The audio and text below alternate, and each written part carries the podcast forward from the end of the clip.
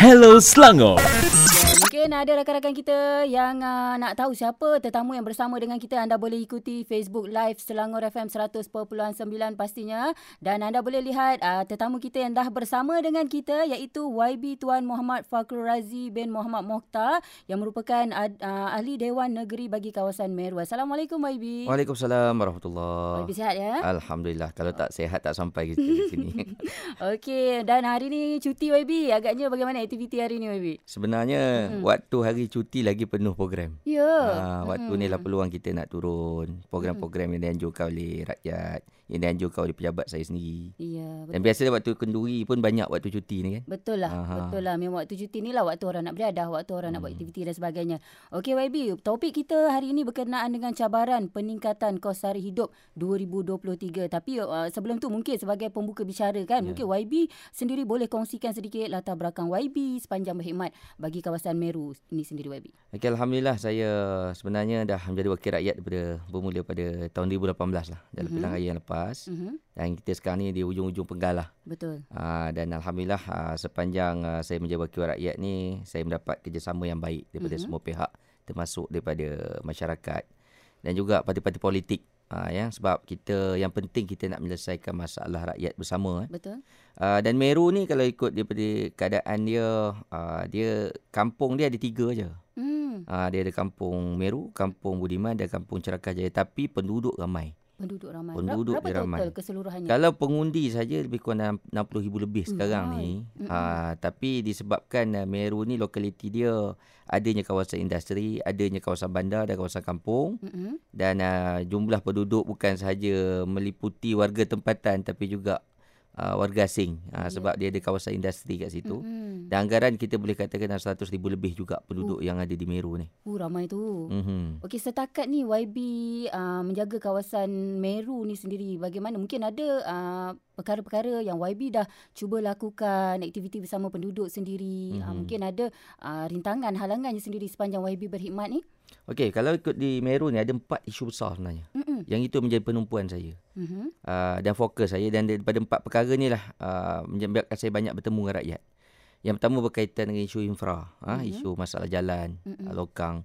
Yang kedua berkaitan dengan masalah banjir. Meru ni memang kawasan spot hotspot banjir lah. Ya betul. Uh, boleh kata setiap tahun memang akan berlaku banjir. Mm-hmm. Uh, itu berkaitan dengan isu uh, warga asing dan juga isu sampah. Mm-hmm. Uh, yang menjadi keutamaan ataupun isu yang perlu saya selesaikan. Dan uh, perkara ni hanya boleh diselesaikan dengan kerjasama pada penduduk juga.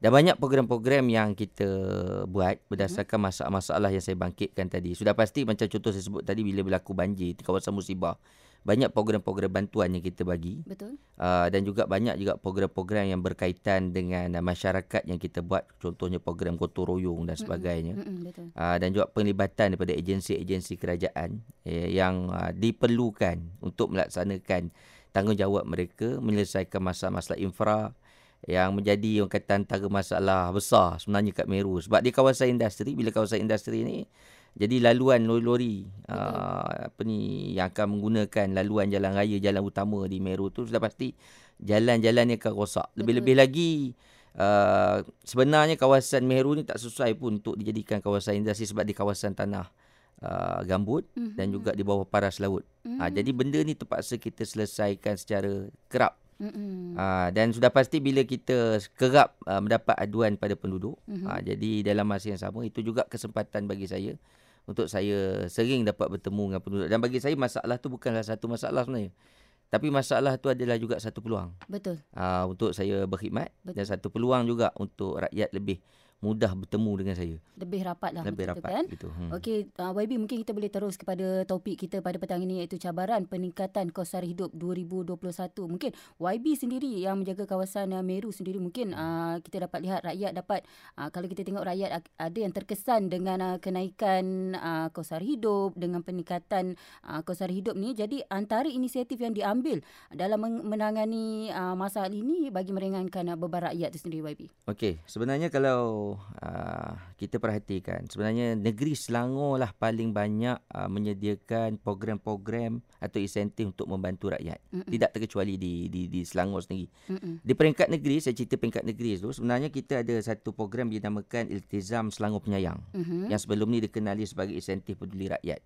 Okay. Yang ada padanya 42 program ataupun 42 bantuan bentuk bantuan. Mm-hmm. Yang hanya ada di negeri Selangor, tidak ada di negeri lain eh. Mm-hmm. Uh, dengan kemampuan yang kita ada kalau kita tengok program bantuan iltizam ni dia dipecahkan kepada lima program mm-hmm. ataupun lima kluster iaitu yang pertama dia bagi uh, program kebajikan okay. yang ada 12 program kat situ lepas tu program pendidikan mm-hmm. ada 8 program lepas tu program kesihatan ada 10 program uh, program pekerjaan eh ada 5 program dan perumahan ada mm-hmm. 7 program yang mana program-program ini yang telah disediakan oleh pihak kerajaan negeri untuk mm-hmm. membantu warga Selangor. Itu di peringkat negeri.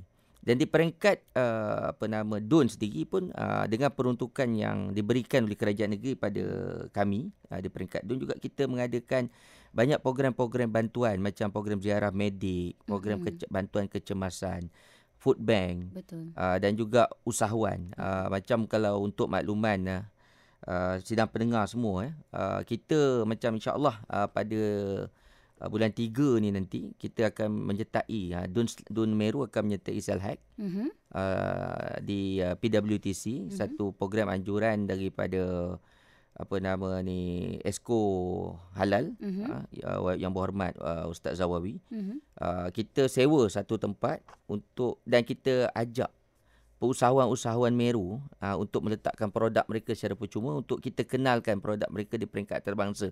Dan insya-Allah pada tanggal 19 uh, sehingga 25 ni uh-huh. uh, saya dengan yang berhormat uh, YB Esco juga uh-huh. uh, YB Zawawi akan ke Dubai. Uh-huh. Uh, bukan saja kita akan bersama dengan program uh, uh, GoFood kat sana tetapi juga kita akan memperkenalkan uh, produk-produk usahawan-usahawan uh, dan juga uh, memperkenalkan uh, industri halal mm-hmm. yang kita sedang rancak perkenalkan di uh, serata dunia yang dianjurkan ataupun diperkenalkan di kerajaan negeri Selangor itu sendiri. Mm-hmm. Dan alhamdulillah kalau kita tengok daripada program-program yang dianjurkan oleh sama ada peringkat negeri ataupun peringkat DUN tu mm-hmm. semua mendapat uh, sambutan yang amat menggalakkan mm-hmm. uh, dan dia banyak sangat membantu dan sekarang ni ada satu program yang saya tak nyatakan dalam program-program bantuan iltizam ni ada satu program yang saya rasa cukup uh, top sekarang ni Jelajah Ehsan tu. Betul. Uh, yang itu nanti saya akan ulaskan Betul. lebih lanjut mm-hmm. yang di mana-mana mendapat sambutan yang cukup uh, meriah oleh betul, rakyat sendiri. Betul. Mm-hmm. Ada yang beratus panjang kan anak mm-hmm. ke jelajah tu dia kata memang crowd penuh. Yeah, uh, yeah. memang ramai. Okey, mm. seketika nanti kita akan kongsikan berkaitan dengan uh, jelajah Ehsan Rakyat ataupun JER ni YB tapi sebelum tu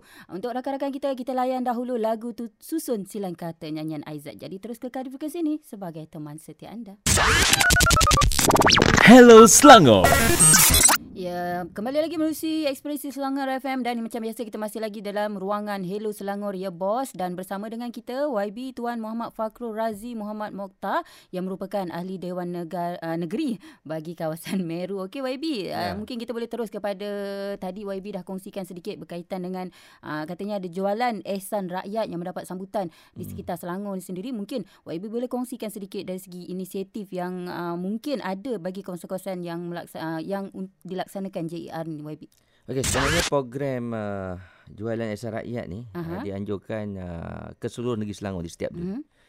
Uh, dan biasanya peringkat di peringkat DUN kami ni menyediakan uh, cadangan tempat uh-huh. uh, berdasarkan permohonan daripada penduduk lah. Uh-huh. Uh, sebab sebenarnya kalau ikut penduduk ni kalau boleh dia nak buat hari-hari. Betul. Uh, tapi disebabkan kita akui dari segi kekurangan pihak kita juga uh-huh. uh, dari segi uh, tenaga kerja uh, dan juga dia melibatkan uh, bajet Ha, sebab untuk makluman uh, pendengar eh. Uh, sebab wala, kenapa barang tu boleh murah sebab kita juga memberi subsidi sebenarnya eh kerajaan negeri uh. juga memberi subsidi untuk uh-huh. mengurangkan harga barang. Uh-huh. Dan kalau kita tengok di mana-mana uh, apa ni pusat jualan ni dibuka dia akan mendapat sambutan yang cukup hangat. Betul. Uh, eh cuma peringkat awal dulu agak kurang sebab orang tak tahu. Tapi sekarang ni orang ternanti-nanti. Uh, orang tertanya-tanya dan kadang-kadang ada yang marah kenapa tak buat kat tempat kita. Ha, ya, mungkin saya bagi pen, penjelasan di sini. Mm-hmm. Ha, seboleh-bolehnya kita nak buat di semua tempat.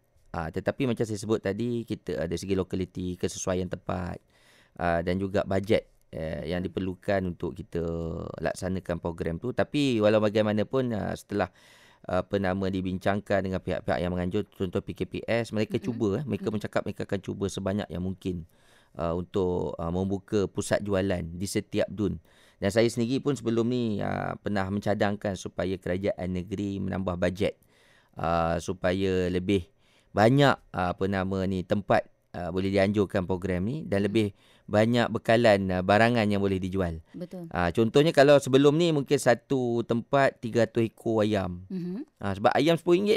Uh, seekor RM10 je. Eh. Betul, Memang murah, lah. Mm-hmm. Uh, ni bukan ayam uh, langgar lori ke apa tak. ni memang ayam halal. Kita jaga ya, semua tu telur pun RM10, minyak RM25, satu botol yang RM5, eh, yang apa ni, yang botol 5 liter mm-hmm. tu. Uh, ikan sekilo uh, RM6, daging sekilo uh, RM6. Ui, murah. Eh, sorry, daging RM10. Ah, uh, okay. Lepas tu beras uh, 5 kilo RM10. Mm-hmm. Memang lebih murah daripada harga market. Lebih murah daripada harga shilling Betul. yang ditetapkan oleh kerajaan. Sebab tu, dia membantu. Amat membantu sebenarnya warga yang uh, berpendapatan rendah, khususnya mm-hmm. biopoti. Cuma, uh, kita jelaskan ini pada petugas-petugas uh, khususnya yang nanti biasa kita pergi buat tu mesti ada petugas-petugas untuk pastikan Mm-mm. hanya warga kita saja uh, yang memberi uh, membeli ni. Uh, dan saya kita minta maaf juga sebab kita pun terpaksa limitkan uh, barang-barang tertentu untuk dibeli sebab apa? Kita nak bagi ruang juga kepada orang lain untuk Mm-mm. dapat menikmati uh, manfaat daripada jualan ihsan tu sendiri. Betul. Dan mungkin uh, sejauh mana uh, jualan ihsan ni akan berterusan ke ataupun ada waktu-waktu kempen-kempen tertentu? Dia setakat ni ikut perancangan kerajaan negeri memang hmm dia akan teruskan selagi mana kita ada kemampuan ya. Uh, dan uh, sebab bajet ni dia mengikut pada tahunan. hmm Uh, dan setakat ni alhamdulillah tahun lepas uh, semua program berjalan dengan lancar. Dan tahun ni pun saya dipahamkan akan diteruskan sehingga hujung tahun. Mm. Itu maklumat yang saya dapat lah. Mm-mm. Dan kita harapkan bukan saja sampai hujung tahun ni. Mm. Uh, selagi mana kerajaan Selangor ni wujud. Selagi itulah kalau boleh kita nak buat. Sebab uh, kita tak boleh orang kata... Kita orang kata macam ni. Kita tak boleh nak pastikan semua rakyat Malaysia ni ataupun Selangor ni bebas daripada kemiskinan. Betul. Ha, sebab mm-hmm. kemiskinan ni memang satu masalah yang perlu kita tangani mm-hmm. dan sentiasa akan ada. Betul. Dan golongan ni juga menjadi golongan yang menjadi keutamaan untuk kita bantu mm-hmm. dan ini salah satu insentif uh, kerajaan negeri untuk bantu golongan golongan ni. Sebab ada juga yang kata kenapa tak bagi percuma aje. Ha, nak bantu orang susah bagi je lah percuma. Macam saya sebut tadi, kemampuan kita juga terhad. Walaupun begitu sebenarnya, saya tak tahu di peringkat dun lain, macam di peringkat dun saya juga, uh, kita juga memberi bantuan wang tunai sebenarnya uh, kepada mereka yang berkelayakan Mm-mm. untuk membeli mm. uh, barangan-barangan yang mereka perlukan itu uh, dengan dapat bantuan daripada peringkat kita. Okey, macam mana nak mohon, macam mana nak dapat tu, kita pun ada rekod. Mm-hmm. Itu peringkat don saya lah, tu don yeah. lain saya tak pasti. Mm-hmm. Yang kita dah kenal pasti, uh, mereka yang betul-betul, terutama golongan asnaf mm-hmm. ataupun golongan yang tidak bekerja, yang betul-betul susah, uh, kita akan bantu pada ketika majlis tu berjalan ah. atau jualan tu berjalan. Mm-hmm. Dan kita akan tanya apa ni ketua persatuan penduduk dan sebagainya untuk uh, menyenaraikan juga uh, senarai uh, golongan-golongan yang perlu kita bantu supaya mereka juga dapat shopping. Ha, sebab ya, shopping ni kan macam perempuan ni, shopping Mm-mm. ni satu nikmat. Betul. satu keseronokan. Kadang mm. dia tengok walaupun dapat barang free dengan pergi shopping dia tak sama seronok dia. Lain, ha, lain eh. Ha, jadi kita pun bagi rasa dia shopping juga dengan bantuan yang kita bagi. So seronok lah kan. Kiranya uh, sewaktu JER ni, sewaktu jelajah ihsan ni lah, masa tu lah diberikan insentif kepada mereka tu. Ya, ya. Okey, mm-hmm. itu memang menarik lah kan. Dan memang kata sangat membantu untuk rakyat-rakyat yang memerlukan. Dan uh, mungkin ada lagi pelbagai inisiatif di peringkat negeri dan kalau kita lihat sekarang sekarang kerajaan juga ada mengambil uh, beberapa langkah mengatasi isu ni antaranya dengan memperkenalkan menu rahmah ya Wabi. Ya betul. Uh, dan uh, di Kementerian Komunikasi dan Digital sendiri pun ada perkenalkan pakej internet perpaduan yang jauh lebih murah daripada yang biasa. Mm-hmm. Tapi kita dapat uh, mungkin Wabi boleh kongsikan bagaimana kita dapat lihat sejauh mana ia membantu meringankan beban rakyat ni sendiri Wabi. Kita boleh saya ucapkan uh, tahniah lah kepada mm-hmm. Kementerian uh, Ewadam Negeri dan apa ni Kosar Hidup eh mm-hmm. yang telah memperkenalkan uh, program uh, menu rahmah ni. Mm-mm. Dan sebenarnya dia amat membantu walaupun adalah pihak yang kurang selesa dan sebagainya itu normal. Ha? Sebab kita Mm-mm. pun kita tengok walaupun baru tapi bukan saja mendapat sambutan daripada pembeli ataupun rakyat yang ber, yang kurang berkemampuan tetapi juga di kalangan peniaga juga.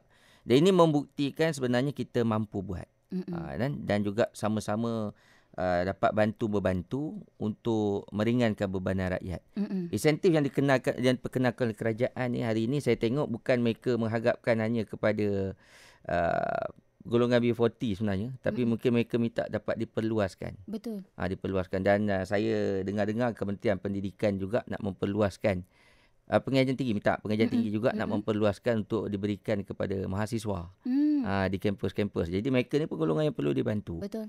Uh, dan sebenarnya uh, semua pihak bila berikan kerjasama insya-Allah saya yakin uh, bukan setakat RM5 mungkin lebih bawah pada tu pun kita boleh bagi dan mungkin saya boleh cadangkan mm-hmm. uh, juga kepada mana-mana syarikat-syarikat Mm-mm. Yang mungkin boleh orang kata memberi sumbangan pada peniaga-peniaga yang menyokong usaha kerajaan ini untuk memberi sumbangan dalam bentuk CSR dan tak mustahil juga boleh bagi infak ke sedekah ke zakat ke betul. uh, untuk di samping membantu peniaga. Uh, dan dalam masa yang sama dia juga membantu uh, apa nama ni golongan yang tidak berkemampuan ni untuk mendapat pilihan yang banyak Betul. Uh, untuk membeli uh, barang makanan yang berkhasiat. Uh, yang kita tengok pada menunya walaupun RM5 tapi mencukupi lah untuk uh, makanan yang berkhasiat. Betul. Ha, untuk yang seharian punya untuk seharian punya kan? makanan. Ha.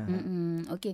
Dan uh, kalau kita tengok 24 Februari ni akan ada belanjawan 2023 akan dibentangkan. Ya. Dan uh, mungkin uh, pastinya tumpuan akan tertumpu kepada uh, langkah untuk mengurangkan beban kos sehari hidup. Pandangan YB sendiri bagaimana? Okey, saya mengharapkan untuk belanjawan ni lebih fokus kepada membantu uh, rakyat kebanyakan. Mm-mm. Okey, macam mana yang telah diperkenalkan program-program daripada kerajaan uh, perpaduan ni. Mm-mm. Dan juga apa-apa kalau kita tengok tindakan-tindakan yang telah dibuat oleh Perdana Menteri sendiri, semua keputusan yang dibuat oleh Perdana Menteri menjurus untuk membantu rakyat. Saya boleh boleh katakan uh, Perdana Menteri lebih fokus untuk membantu orang susah Betul. bukan membantu orang senang. Betul. Itu yang berlaku pada ketika mm-hmm. ni. Dan alhamdulillah kita tengok para usahawan pun uh, mereka setakat ni memberi kerjasama yang baik uh, apa perancangan yang nak diaturkan oleh Perdana Menteri.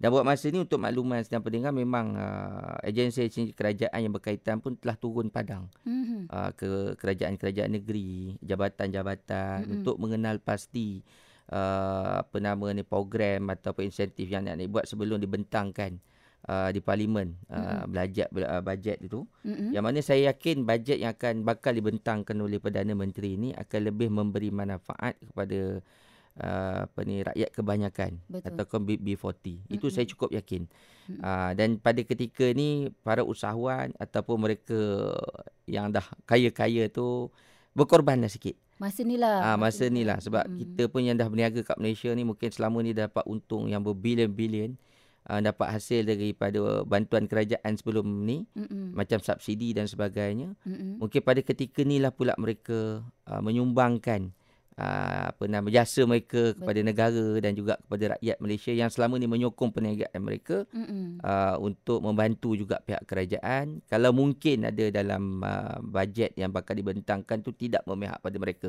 sebenarnya bukan bermakna kerajaan nak mengenepikan mereka uh, tetapi kita kena mencari jalan win-win situation Betul. dan pada ketika ni kita lihat keperluan untuk membantu rakyat kebanyakan tu lebih utama. Betul. Ah lebih utama lagi. Mm-mm dengan cabaran 2023 ni ekonomi kan yeah. memang kita sedia maklum jangkaan untuk tahun 2023 ni memang mencabarlah dari yeah. segi ekonomi tu kan YB. Mm-hmm. Okey mungkin uh, sebelum kita pergi ke penghujungnya YB mungkin ada mereka yang nak tahu bagaimana untuk dapatkan bantuan di melalui kerajaan negeri Selangor sendiri. Mungkin ada yang tak tahu lagi berkaitan dengan uh, jelajah uh, jualan ehsan rakyat, jelajah dan sebagainya. Mungkin YB boleh kongsikan medium di mana kita nak mengetahui lebih lanjut tu. Okey, yang mm-hmm. paling mudah sebenarnya kita boleh layari web saja. Mm-hmm. Uh, yang paling mudah ya. Mm-hmm. Uh, www.selangor.gov.gov. Mm-hmm. Maka kita akan dapat kat situlah pelbagai maklumat bantuan-bantuan yang disediakan oleh kerajaan negeri Selangor. Mm-hmm. Dan kita faham tak semua juga orang faham tentang nak guna internet ni sebagainya ni. Mm-hmm. Ada golongan-golongan yang berusia Betul? ataupun orang yang di kampung mungkin mm-hmm. ada masalah internet dan sebagainya sebenarnya boleh datang terus uh, di mana-mana pejabat pusat imat ataupun pejabat wakil rakyat. Uh, dan juga agensi-agensi uh, yang dilantik termasuk juga MPKK betul. Uh, yang kita boleh dapat secara langsung maklumat-maklumat bantuan-bantuan ni. Dan kita bagi saya kita jangan mengharapkan uh, sepenuhnya orang sampai datang depan pintu rumah kita uh, untuk ulur bantuan. Hmm sebab kadang-kadang kami perlukan pada maklumat. Sebab kalau maklumat tu tak sampai kepada pihak kami agak sukar untuk kita sampaikan bantuan tu itu satu dan yang keduanya kita perlukan maklumat untuk mengelakkan penipuan. Betul. Dan juga nak pastikan mereka yang benar-benar layak saja yang akan dibantu. Betul. Sebab polisi kita dalam uh, kerajaan uh, Pakatan Harapan sendiri di Selangor uh, kita memberi bantuan bukan berdasarkan parti, agama ataupun bangsa tapi kita menilai dari sudut kelayakan. Uh, mereka yang layak saja yang kita akan bantu untuk kita mengelakkan disalahguna. Malahan bantuan-bantuan yang kita bagi macam contoh jom shopping, kita tak bagi dalam bentuk tunai Mm-mm. tapi kita akan bagi dalam bentuk kupon, voucher, voucher untuk pastikan betul-betul bantuan tu sampai kepada penerima. Betul. Ha, tak nak orang kata sampai di tapis-tapis-tapis akhirnya sampai kepada penerima ni dapat tiga tambah yang ke sikit. tiga sisa je. Ha, itu kita tak kan? nak berlaku hmm, macam tu. Betul. Hmm. Okey mungkin sebelum kita menutup tirai Hello Selangor Ya Boss ni bersama dengan uh, YB Tuan Muhammad Fakrul Razi bin Muhammad Mokhtar yang merupakan ahli Dewan Negeri uh, kawasan Meru. Mungkin YB sendiri boleh bagikan sedikit nasihat ataupun pesanan kepada penonton dan pendengar kita di uh, Facebook ni mungkin juga untuk menghadapi situasi kos hidup yang meningkat ni YB? Okey, pertamanya saya uh, ucapkan terima kasihlah pihak pada Selangor FM yang sudi memberi ruang untuk saya berkongsi maklumat. Uh, dan saya mengharapkan uh, kepada semua pendengar khususnya di warga negeri Selangor mm-hmm. uh, dapat terus mendapatkan maklumat-maklumat pada sumber yang sah eh Betul. daripada agensi kerajaan negeri mm-hmm. dan juga kepada pejabat-pejabat wakil rakyat anda untuk menerima sebarang maklumat dan bantuan. Dan uh, dalam masa yang sama saya mengharapkan khususnya kepada orang-orang Islam uh, teruslah kita berdoa. Uh, jangan lupa eh kita berdoa mm-hmm. mohon pada Allah Taala supaya uh, negeri kita diberikan keamanan, kebaikan, penyatuan. Amin. Uh, dan juga uh, dielakkan uh, sebarang permusuhan walaupun dalam berbeza parti politik. Sebenarnya mm-hmm. kita ni nak hidup satu je matlamatnya kalau orang Islam cari ridha Allah eh. Betul. Uh, dan juga kalau yang bukan Islam pun kita nak cari hidup aman damai dalam negara kita ni. Mm-hmm. Uh, sebab kita membina negara kita atau negeri kita bersama insya-Allah manfaat pun akan dapat untuk kita juga bukan untuk orang lain. Ah, dan saya juga mengharapkan uh, kita utamakan pada ketika berhadapan dengan ujian yang getih untuk khususnya ekonomi yang uh, ujian ekonomi yang bakal menimpa ni mm-hmm. untuk kita saling berganding bahu mencari jalan penyelesaian bersama bukan mencari salah untuk uh, menghukum ataupun mensabotaj sebab ini tidak memberi manfaat sedikit pun kepada kita. Yeah. Itu sedikit uh, pesanan daripada saya mm-hmm. uh, dan kita sama-sama doakan mudah-mudahan uh, Selangor kita ni akan terus diberikan rahmat uh, dan juga kebaikan Amin. dunia akhirat insya-Allah. Insya-Allah amin. Itu dia uh, sedikit sebanyak pesanan eh ataupun nasihat uh, daripada YB kita untuk kita semua, untuk saya sendiri, untuk uh, rakyat Selangor dan mungkin uh, umumnya untuk Malaysia sendiri. Kita doakan yang baik-baik saja untuk tahun 2023 ni dan terima kasih uh, YB Tuan Muhammad Fakrul Razi bin Muhammad Mokhtar yang merupakan ahli Dewan Negeri bagi kawasan Meru kerana sudi bersama dengan kita menerusi ruangan Hello Selangor Ya Boss YB. Okay, Dan mungkin sama. ada ruang masa rezeki kita mungkin boleh bersua kembali YB. InsyaAllah. Hello Selangor.